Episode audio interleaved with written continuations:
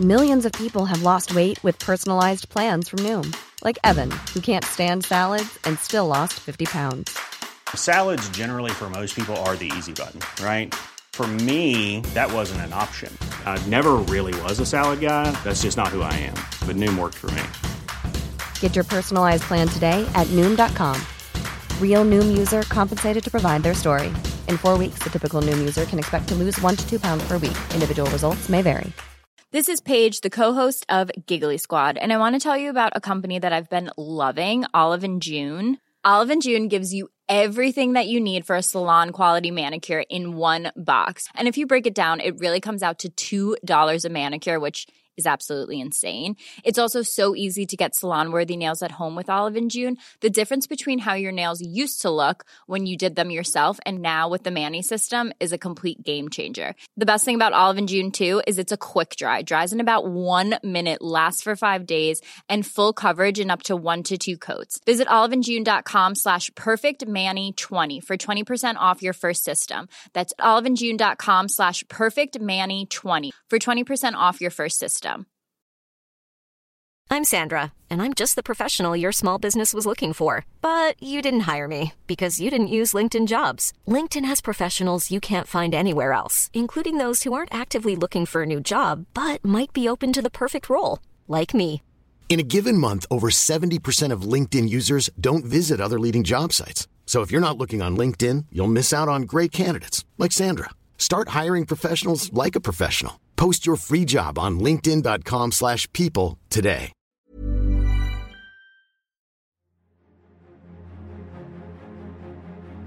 آزادی دارایی ارزشمندی است که هر کس میخواهدش باید آن را به دست بیاورد من سرزمین موعود را دیدم شاید من همراه شما به آنجا نرسم اما می‌خواهم به شما بگویم مردم ما بی تردید به آنجا خواهند رسید. مارتین لوتر کینگ.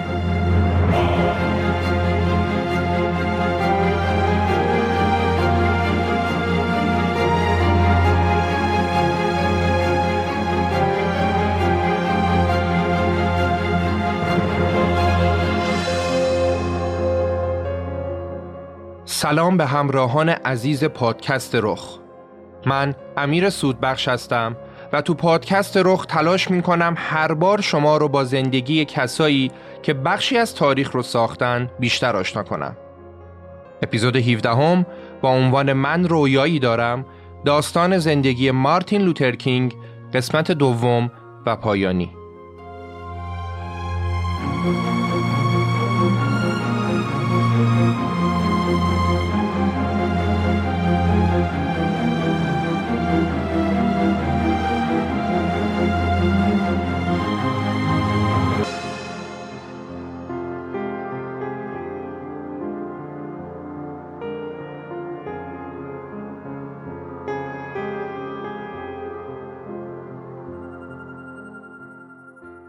تو قسمت اول داستان زندگی مارتین لوترکینگو از زمانی که به دنیا اومد تا زمانی که مبارزاتش رو شروع کرد مرور کردیم. از دوران کودکیش، خانواده مذهبیش، استعداد سخنرانیش و اتفاقاتی که براش افتاده بود حرف زدیم تا رسیدیم به مبارزات مدنی و بدون خشونتی که داشت. اول ماجرای تحریم اتوبوس‌های مانتگامری رو گفتیم و دیدیم که بعد از 381 روز تلاش و پافشاری روی خواسته هاشون اونا به نتیجه رسیدن. بعد ماجرای رستوران های شهر نشویل و دستگیری 80 دانشجویی رو گفتیم که همشون بین جریمه و زندان دومی رو انتخاب کردند و مردم هم بیرون از زندان اونقدر حمایتشون کردند که دست آخر به هدفشون رسیدن. بعد کینگ برگشت آتلانتا تو آتلانتا و آلبانی مبارزات خیلی خوب پیش نرفت. بعد هم به ماجرای درگیری اعضای جنبش نشفیل با سفید پوستا رسیدیم. داستان فرارشون به سمت کلیسا و در نهایت بازداشتشون تو میسیسیپی رو گفتیم. بعد هم به یکی از مهمترین قسمت‌های مبارزات کینگ رسیدیم. داستان مبارزات برمینگهم که با فرماندار خشن اونجا آقای جورج والاس و مسئول امنیت شهر آقای بول کارنر آشنا شدیم. و دیدیم که جورج والاس اونقدر مقاومت کرد که رئیس جمهور نیروهای نظامی ایالت رو به فرمان خودش درآورد و اونا به زور والاس رو از در دانشگاه کنار زدن. آخر سرم رسیدیم به حمایت رئیس جمهور کندی و طرحی که می‌خواست برای حمایت از سیاه پوستا به مجلس بده و در ادامه اون راهپیمایی بزرگ واشنگتن و سخنرانی معروف مارتین لوترکینگ به نام من رویایی دارم. حالا بریم ببینیم ادامه داستان به کجا می‌رسه. اگه شما صاحب یک کسب و کاری هستید یا مدیریت بخشی از یک شرکت رو بر عهده دارید، باید نرم افزار سیارم دانا رو امتحان کنید. داشتن یک نرم افزار سیارم خوب برای افزایش فروش و وفاداری مشتری ها و راحت بگم برای بقای هر کسب و کاری لازمه. اسپانسر این قسمت نرم افزار سیارم داناه. دانا روش فروش و بازاریابی شما رو متحول می‌کنه و به تیم فروش شما این قدرت رو میده که با هوشمندی بیشتری فرصت های فروش رو شناسایی کنه و به نتیجه برسونه. خب به قول معروف فروش فقط اول راهه. شما باید به مشتریاتون به بهترین شکل ممکن پشتیبانی بدید. اینجاست که ابزارهای پیشرفته دانا مثل سیستم ticketing و چت آنلاین به شما اجازه میده یه تجربه عالی پشتیبانی برای مشتریاتون بسازید. شما می‌تونید همین امروز وارد سایت شرکت دانا پرداز به نشانی دانا پرداز net بشید و یک حساب آزمایشی 14 روزه ایجاد کنید. تازه با کد تخفیف رخ ROKH می‌تونید تا 20 درصد هم تخفیف بگیرید. تو کسب و کارتون دانا باشید. بعد از راهپیمایی واشنگتن و سخنرانی کینگ و حمایت رئیس جمهور کندی از جنبش امید تو دل 21 میلیون آمریکایی سیاهپوست و خیلی از سفید پوستای همدرد اونا جوونه زده بود. جنبش بیش از پیش قدرت گرفته بود و اعضای سازمان رهبری مسیحیان جنوب که ما به عنوان جنبش کینگ ازشون اسم می‌بریم کلی خوشحال بودن. ولی خوشحالیشون فقط دو هفته دووم داشت. دو هفته بعد تو یکی از کلیساها بمبگذاری کردند و چهار دختر بچه‌ای که تو تظاهرات واشنگتن شرکت کرده بودن و تو این بمبگذاری کشتن. کاملا مشخص بود که نجات پرستا به تلافی راهپیمایی واشنگتن این بمبگذاری را انجام داده بودند. جنبش اسیر غم این بمبگذاری و کشته شدن چهار دختر معصوم بود که اتفاقی افتاد که کل مردم جهان رو تو شوک فرو برد. در 22 نوامبر سال 1963 جان اف کندی رئیس جمهور آمریکا و حامی حقوق برابری سیاه پوستان ترور شد. جنبش بزرگترین حامی سیاسی خودش رو از دست داده بود و همه نگاه ها از تظاهرات سیاه پوستا معطوف شد به این اتفاق بزرگ. وقتی که کینگ تو خونش کنار همسرش داشت خبر ترور کندی رو میشنید به همسرش گفت من می‌دونم یه روز منم همینجوری ترور می‌کنن. برای من جالبه که در خصوص انگیزه ترور کندی صحبت های زیادی میشه و انواع و اقسام سناریوها مطرح میشه. ولی معمولا خیلی کم به این موضوع توجه میشه که شاید ترور کندی توسط نجات پرستای سفید پوست انجام شده باشه مخصوصا اینکه کندی تمام قد از سیاپوستا دفاع کرده بود و بحث روز جامعه آمریکا تو اون زمانم موضوع داغ تظاهرات سیاپوستا بود و اصلا بعید نیست که دلیل ترور کندی هم همین موضوع بوده باشه. قبل از اینکه از موضوع ترور کندی بخوایم بیایم بیرون یه موضوع عجیب غریب راجع به افراد خانواده کندی هم بهتون بگم. خانواده که بند خدا انگار نفرین شده بودن. شما نگاه کنید. جان اف کندی رئیس جمهور آمریکا تو سن 46 سالگی ترور شد. قبل از اون برادر بزرگترش تو 29 سالگی تو جنگ جهانی دوم هواپیماش سقوط می‌کنه میمیره. یکی دیگه از خواهرش هم تو 28 سالگی وقتی سوار هواپیما بود داشت می‌رفت فرانسه که دوست پسرش رو ببینه هواپیماش سقوط می‌کنه میمیره.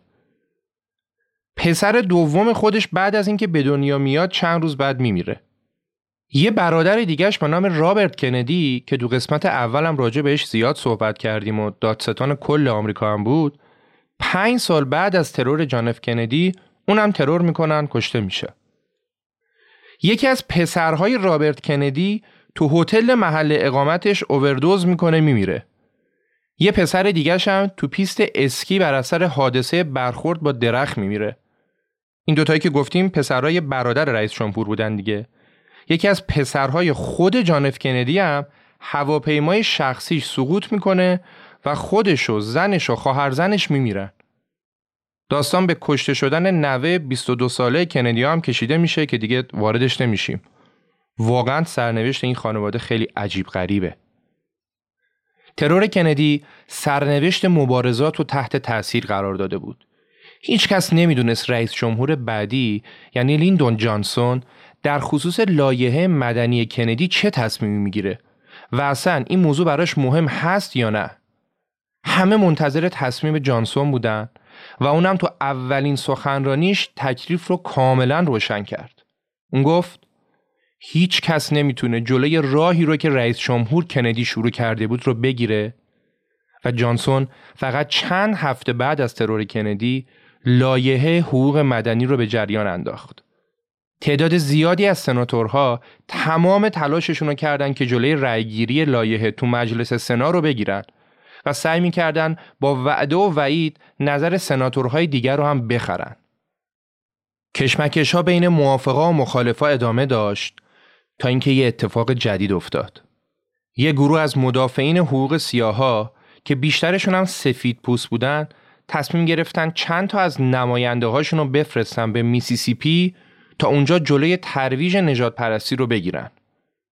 دو نفر سفید پوست و یک سیاه پوست به سمت میسیسیپی حرکت کردند. حالا چرا بین این همه جا میسیسیپی؟ چون این ایالت تو جنوب آمریکا یکی از اصلی ترین مخالفای برابری حقوق سیاها و سفیدا بود. از فرماندارش گرفته تا سناتوراش و بیشتر سفید پوستای ساکنش همه مخالف بودن. اگه یادتون باشه پلیس تو همین ایالت فعالین جنبش نشفیل رو دستگیر کرد و حتی مارتین لوترکینگ هم تو سخنرانی تاریخیش به این ایالت اشاره کرد. اونجا که گفت رویای من اینه که روزی ایالتی مثل میسیسیپی ایالتی که در بیعدالتی و ظلم میسوزه به سرزمین آزادی و عدالت تبدیل بشه. خلاصه که این گروه به سمت میسیسیپی حرکت کردند ولی هیچ وقت به مقصد نرسیدن.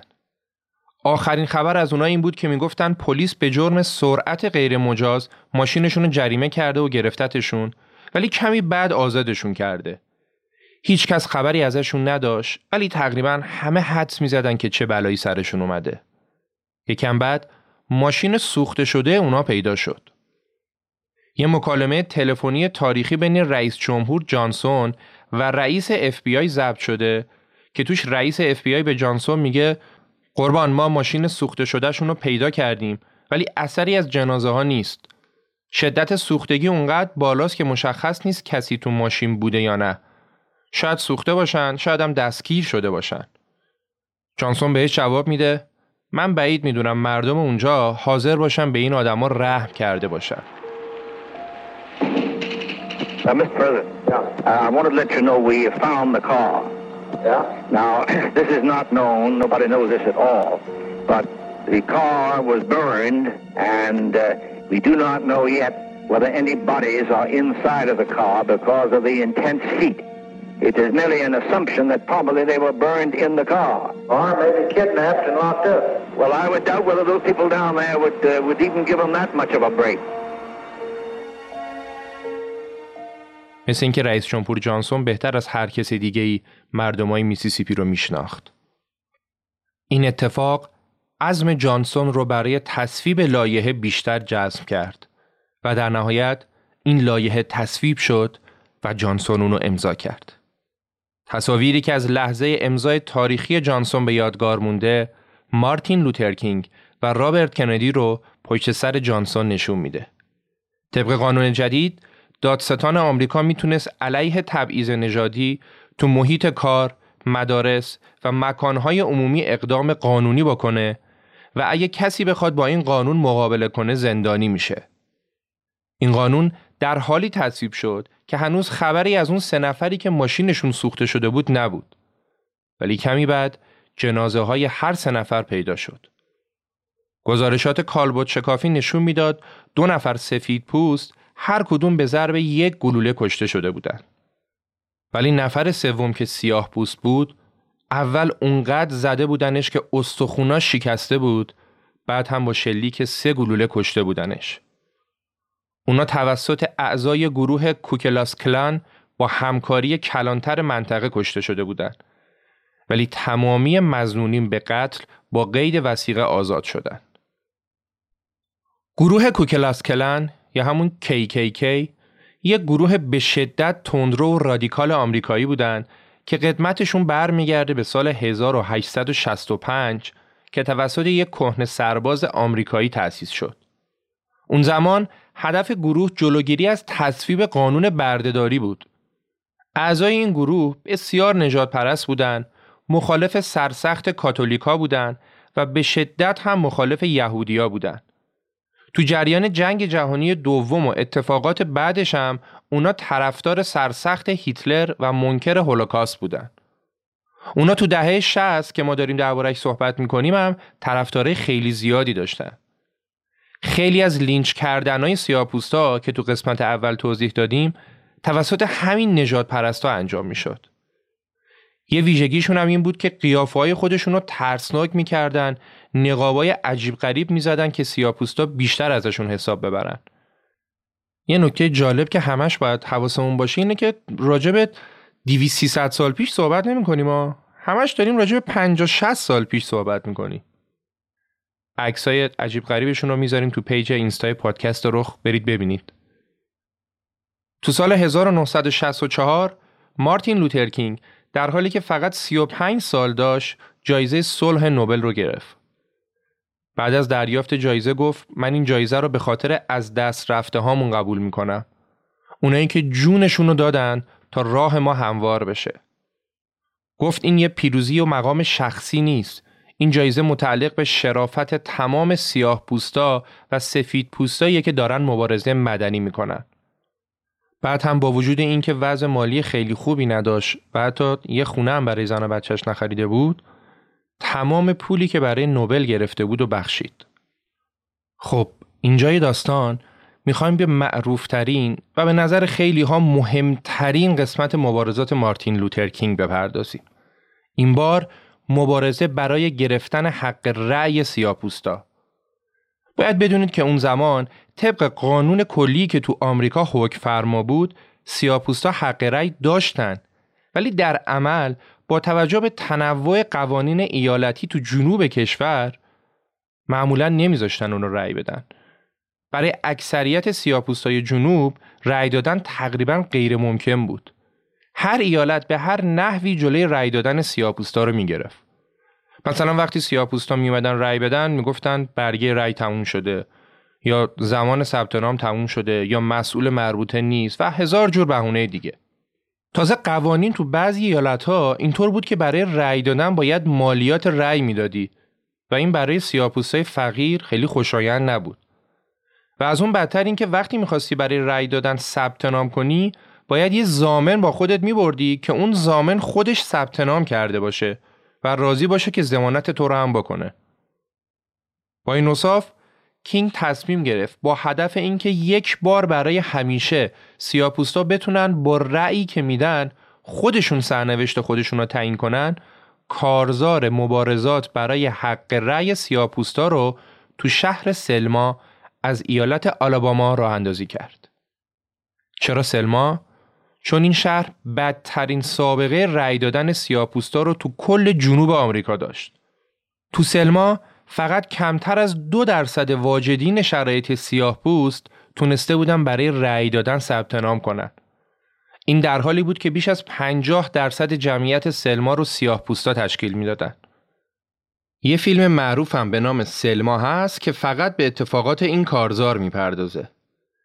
همینجا به رسم جدیدمون یک کتابم معرفی کنیم از میون منابع مختلفی که وجود داره برای آشنایی با عقاید مارتین لوترکینگ من کتاب مهاتما گاندی و مارتین لوترکینگ قدرت مبارزه عاری از خشونت رو بهتون پیشنهاد می‌کنم که نسخه دیجیتالش هم هست می‌تونید تهیه کنید بخونید. با این مقدمات بریم به ژانویه 1965 شهر سلما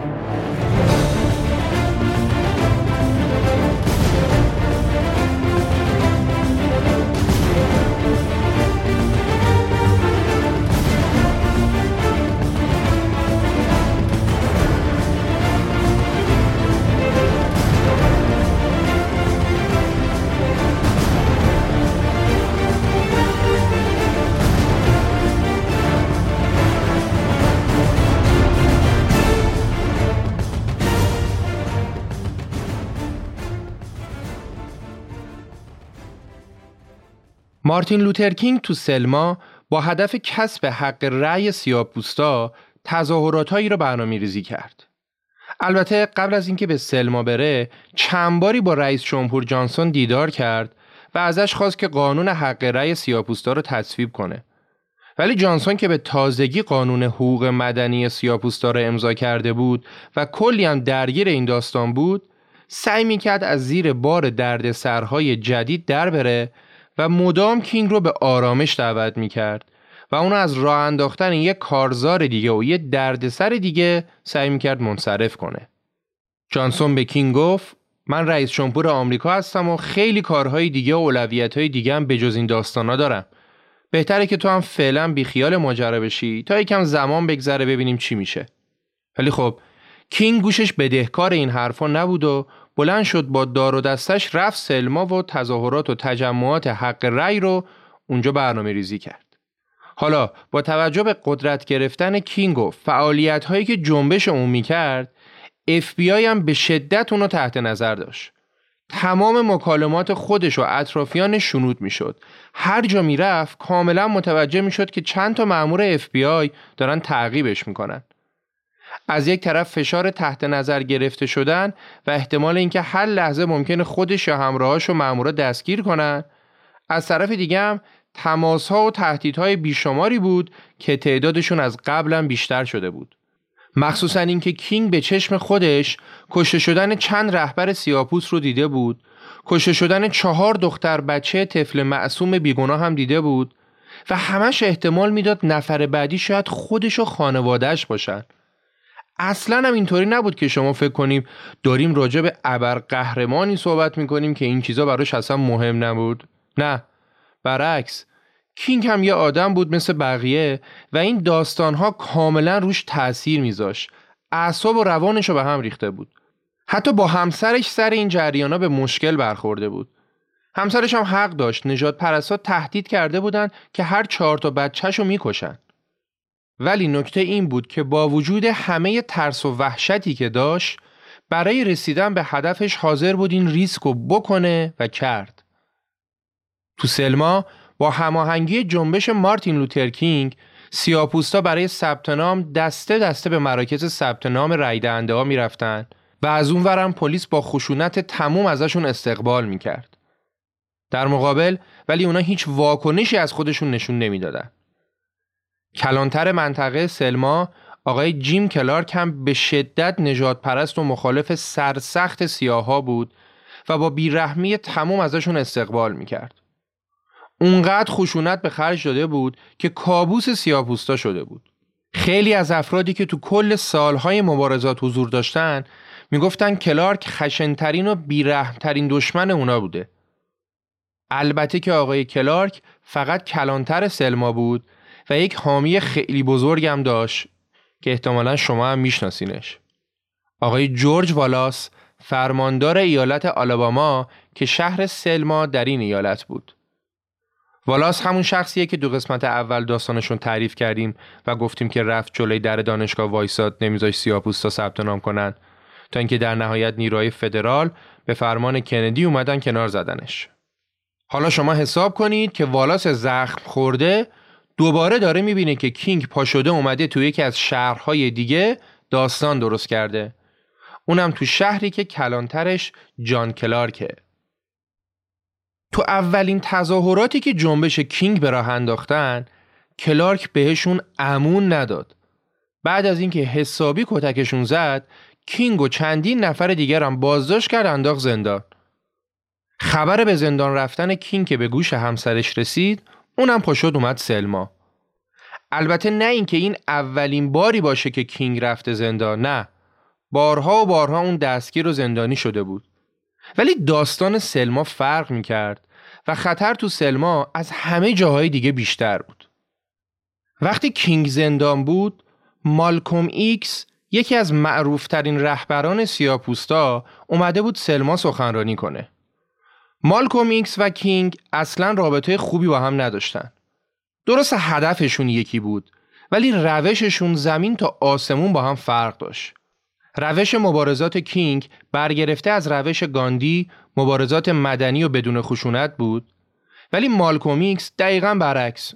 می‌گفت نه این سسول بازی ها چیه؟ زدن باید بزنی کشتن باید بکشی.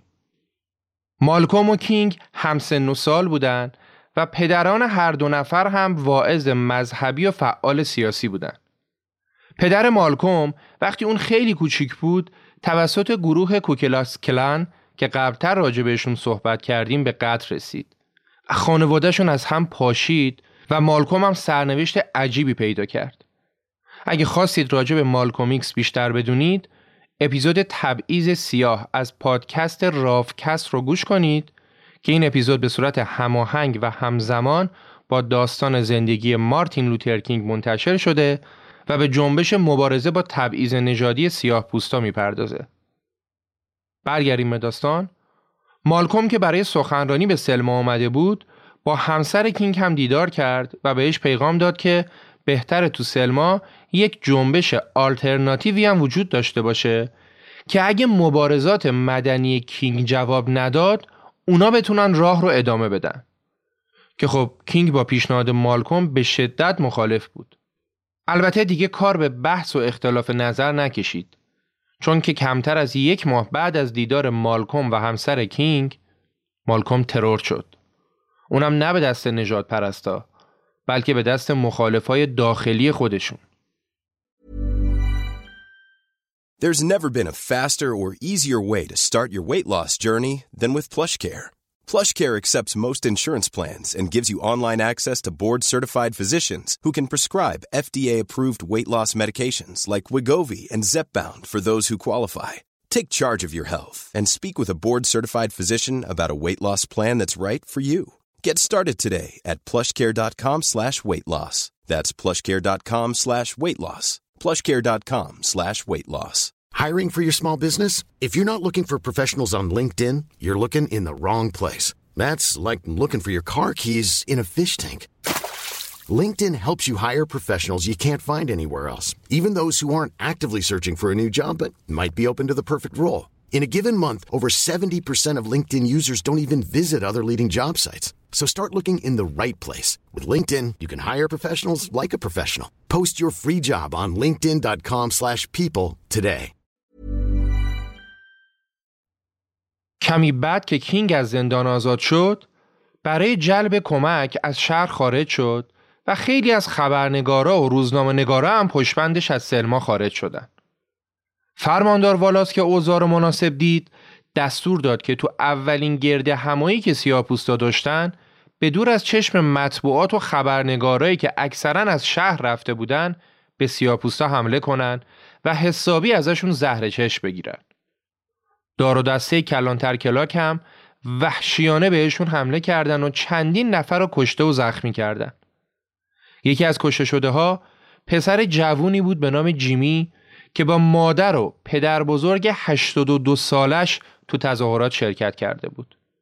سربازا جلوی چشم مادر و پدر بزرگ جیمی رو با گلوله کشته بودن. خبر که به کینگ رسید اونو به شدت تحت تاثیر قرار داد.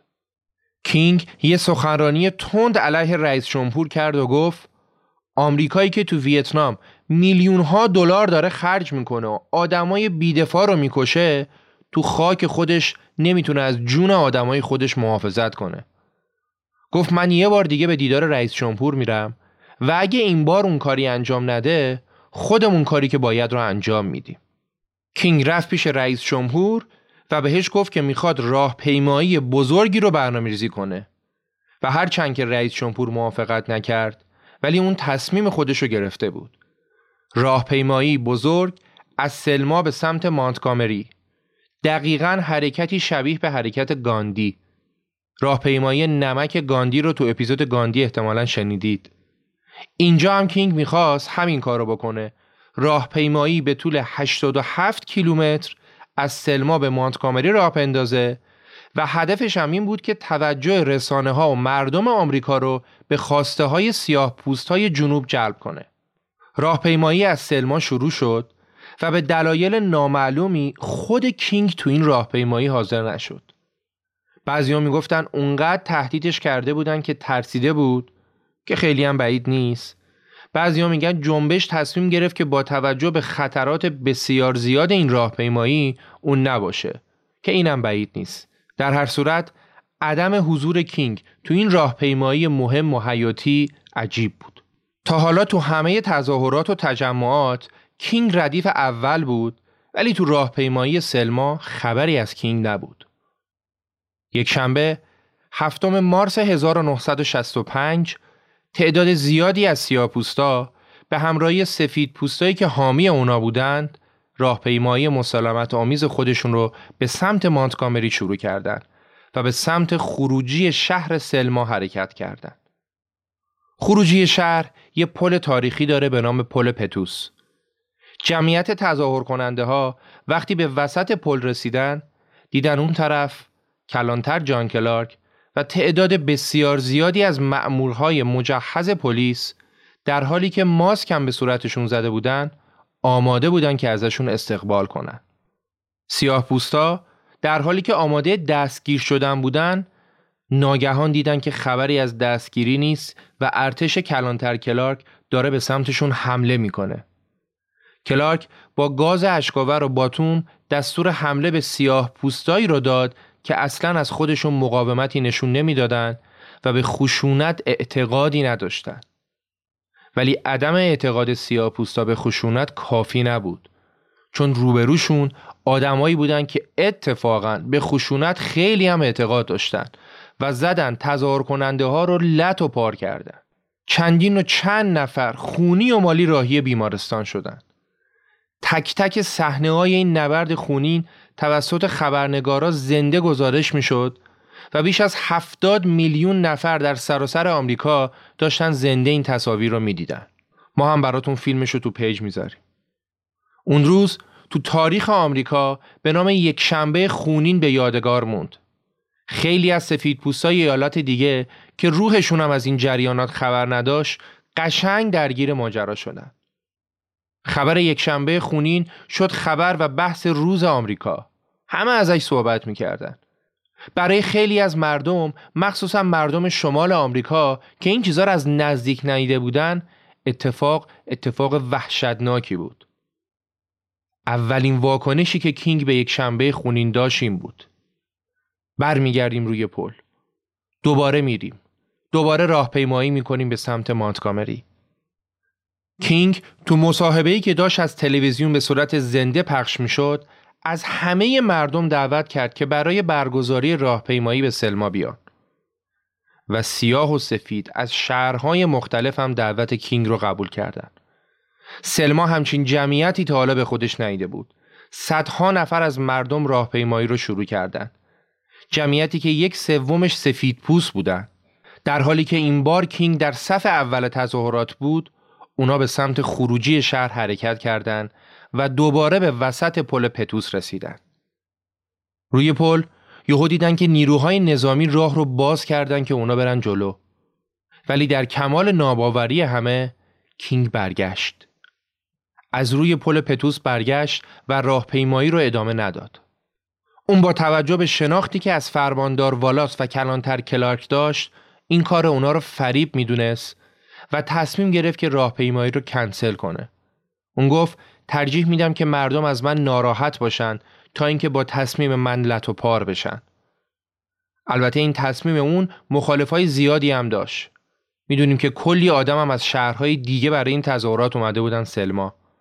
ولی هرچی که بود تظاهرات دوم روی پولوپتوس کنسل شد. بلافاصله بعد از این اتفاق کینگ درخواست برگزاری راهپیمایی رو به صورت حقوقی از دادگاه پیگیری کرد و توی دادگاه تاریخی برخلاف تصور خیلی از آدما دادگاه رأی به قانونی بودن تظاهرات داد و به جنبش کینگ اجازه برگزاری راهپیمایی بدون خشونت پنج روزه داده شد. رئیس جمهور هم به والاس نامه زد و گفت به هیچ عنوان دیگه نباید خشونتی از خودت نشون بدی. این خبر برای جنبش کینگ خوشحال کننده بود ولی نه به اندازه خبر بعدی. خبر بعدی چی بود؟ رئیس جمهور تو مجلس درباره حق رأی سیاها صحبت کرد و گفت لایحه‌ای رو به مجلس میفرسته که تمام محدودیت های حق رأی رو در تمامی ایالات و در تمامی انتخابات حذف کنه. اتفاقات پل پتوس و تصاویر یک شنبه خونین به جانسون کمک کرد که بتونه قوانین حق رأی رو تو مجلس به تصویب برسونه. حتی مخالفت های سناتورها از دفعه قبلی هم کمتر بود و اینا همه تأثیر خشونتی بود که کلانتر کلارک و فرماندار والاس مرتکب شده بودند. قانون حق رأی سال 1965 به تصویب رسید. 15 مارس 1965 وقتی جانسون داشت تو مجلس سنا درباره تصویب این قانون سخنرانی می‌کرد و می‌گفت مطمئن باشید که ما پیروز میشیم. اطرافیان کینگ که تو خونه داشتن کنارش سخنرانی جانسون را نگاه می‌کردن برای اولین بار اشکهای اونو دیدن. البته حتی تصویب این قانون هم جلوی راهپیمایی بزرگ جنبش کینگ رو نتونست بگیره. هزاران هزار نفر تو این راهپیمایی بزرگ شرکت کردند. سیاه و سفید در کنار هم. چشمان تمام مردم آمریکا به این راهپیمایی دوخته شد.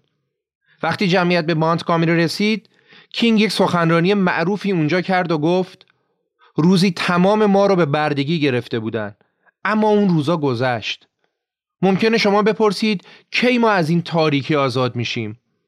من امروز به شما برادران و خواهرانم قول میدم که با وجود تمام سختی ها و نامیدی ها به زودی زمان آزادی ما فرا خواهد رسید و حقیقت پیروز میشه.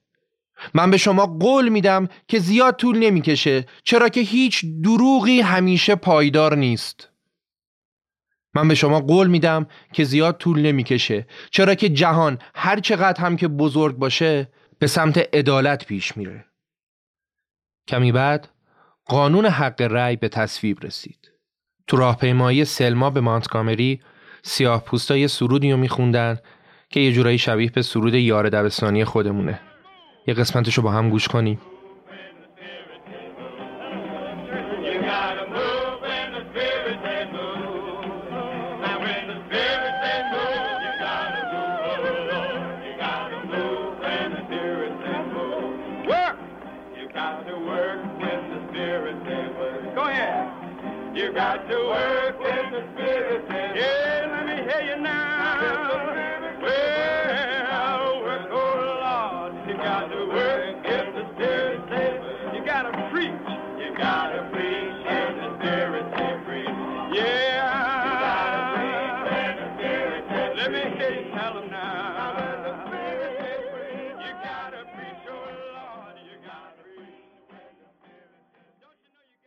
سیاپوستا تو بعضی از ایالت ها مثل میسیسیپی اونقدر سالها زیر تهدید و فشار سفید پوستا بودن که حتی با وجود تصویب این قانونم بعضیاشون جرأت نمی‌کردن بیان رأی بدن.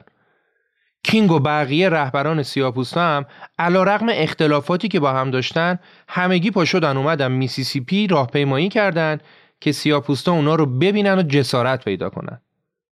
تصویب قانون حق رأی به مراتب اثرات بیشتری را نسبت به تصویب لایحه حقوق مدنی داشت. یه تأثیر بدیهی که قانون حق رأی داشت این بود که خب سیاپوستا می‌تونستن تو انتخابات ایالتی و انتخابات مجلس به کاندیداهای سیاه پوست رأی بدن و با این اتفاق برای اولین بار سیاه پوستا به مقامهای بالای تصمیمگیری سیاست های آمریکا رسیدن. شهردار، نماینده و سناتورهای سیاپوس یکی یکی رأی می آوردن. اون پیرمرد 82 ساله‌ای که گفتیم تو تظاهرات شرکت کرده بود و نوش جیمی رو جلوی چشش کشته بودن. اون تونست تو 84 سالگی برای اولین بار رأی بده. پیرمرد نشون داد که میشه تو این سن هم منفعل نبود، میشه بی تفاوت نبود، میشه بجنگی و به حقت برسی. بعد از پیروزی تو سلما کینگ می‌خواست مبارزات تو شمال آمریکا هم تجربه کنه. برای همین به جنبش سیاه پوستای شیکاگو برای گرفتن حق مسکنشو ملحق شد.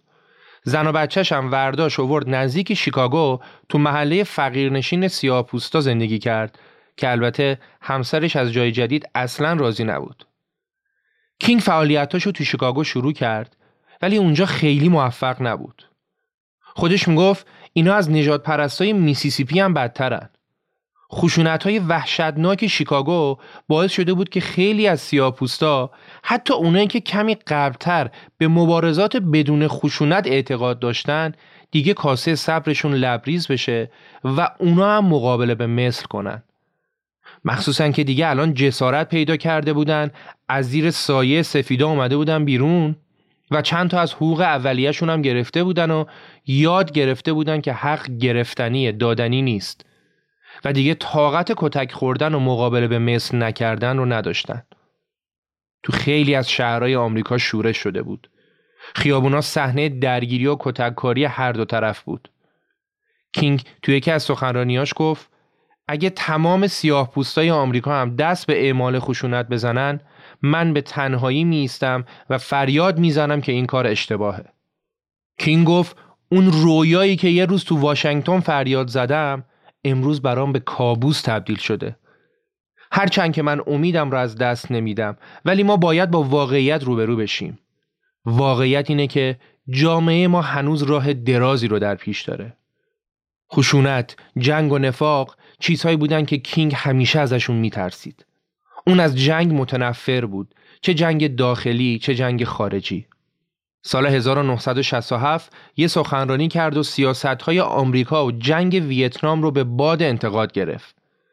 بعد از این سخنرانیش خیلی ها بهش نقد کردن و از دستش به شدت عصبانی شدن. اونا می‌گفتن تو وطن پرست نیستی تو یه آمریکایی واقعی نیستی. یه آمریکایی واقعی هیچ وقت از این حرفا نمی‌زنه. جالبه که حتی اکثر فعالین حقوق مدنی هم بهش پشت کردن. اون روزا شاید بدترین روزای کینگ تو کل دوران مبارزاتش بود.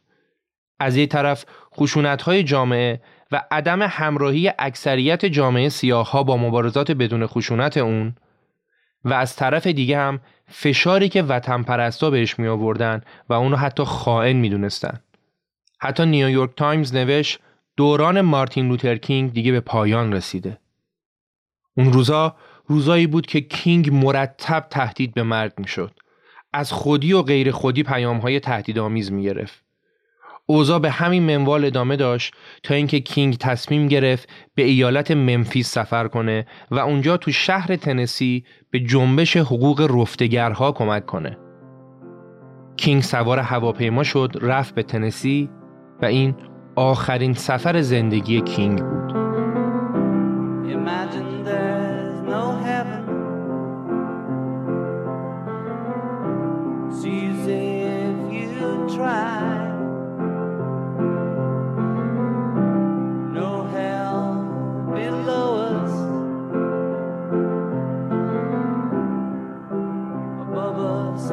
sky.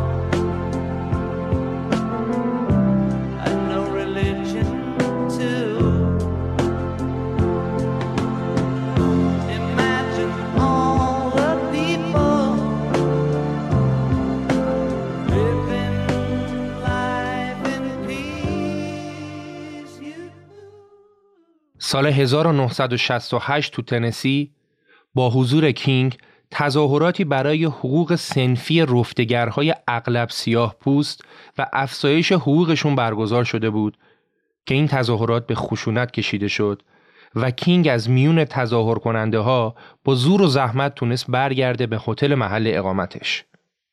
شبش قرار بود کینگ تو کلیسای بزرگ شهر سخنرانی کنه. ولی انقدر بهش فشار اومده بود که اون نمی‌خواست بره سخنرانی. و برای همین دوستش با همراهاشو فرستاد اونجا. ولی وقتی اونا به کلیسا رفتن و جمعیت زیاد اونجا رو که اکثرشون از رفتگرا بودن و دیدن به کینگ پیام دادن که این مردم اومدن اینجا تا تو براشون سخنرانی کنی. بهتر هر طوری از خودتو برسونی اینجا. کینگ هم معطل نکرد و رفت به کلیسا تا آخرین سخنرانی عمر خودشو بکنه. هیچ کس نمی‌دونست که فردای این سخنرانی کینگ قرار کشته بشه. حتما این سخنرانی کینگ رو گوش بدید. سخنرانی واقعا عجیب. بدون اینکه از قبل متن رو آماده کنه تو این سخنرانی حرفایی می‌زنه که مو به تن آدم سیخ میشه. کینگ خطاب به جمعیت میگه من دقیقا نمی‌دونم قراره چه اتفاقی بیفته ولی وحشتی هم ندارم چون من قله کوه رو فتح کردم. من هم مثل خیلی از آدمای دیگه میل به زندگی طولانی دارم. عمر طولانی لذت خودشو داره. ولی دیگه به این موضوع فکر نمی کنم. من امشب از هیچ چیز نمی ترسم چرا که چشمان من شکوه وعده خداوند را دیده است. من سرزمین موعود را دیدم. شاید من همراه شما به آنجا نرسم. اما می‌خواهم به شما بگویم مردم ما بی تردید به آنجا خواهند رسید. شاید من همراه شما به آنجا نرسم اما می‌خواهم به شما بگویم مردم ما بی تردید به آنجا خواهند رسید Like anybody, I would like to live a long life. Longevity has its place. But I'm not concerned about that now. I just want to do God's will. And He's allowed me to go up to the mountain. And I've looked over and I've seen the promised land. I may not get there with you, but I want you to know tonight that we as a people will get to the promised land.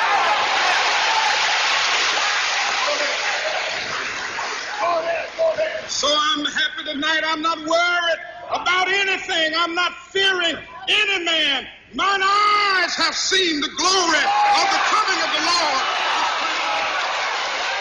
فردای این سخنرانی کینگ تو بالاکن هتلش به ضرب گلوله به قتل می‌رسه. زارب یک مجرم سابقه دار بود که هیچ وقت به قتل اعتراف نکرد و خانواده کینگ هنوزم که هنوزه فکر می‌کنن آی پشت این ترور بوده. بعد از ترور کینگ یکی از رهبرای بزرگ جنبش سیاه‌پوستا تو یکی از سخنرانیاش یه حرفی زد که خیلی ها اون موقع بهش خندیدن. اون گفت به رویاهاتون فکر کنید و براش بجنگید. کی می‌دونه شاید یکی از بچه های شما بتونه اصلا کاندیدای ریاست جمهوری بشه. یکی از کسایی که داشت به این سخنرانی گوش می‌داد پدر باراک اوباما بود.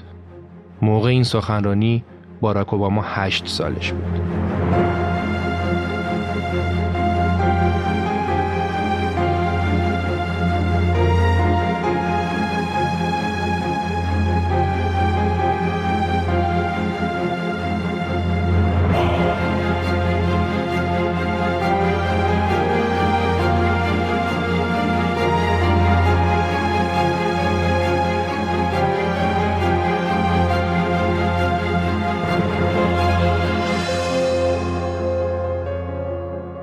داستان زندگی مارتین لوترکینگ رو شنیدید.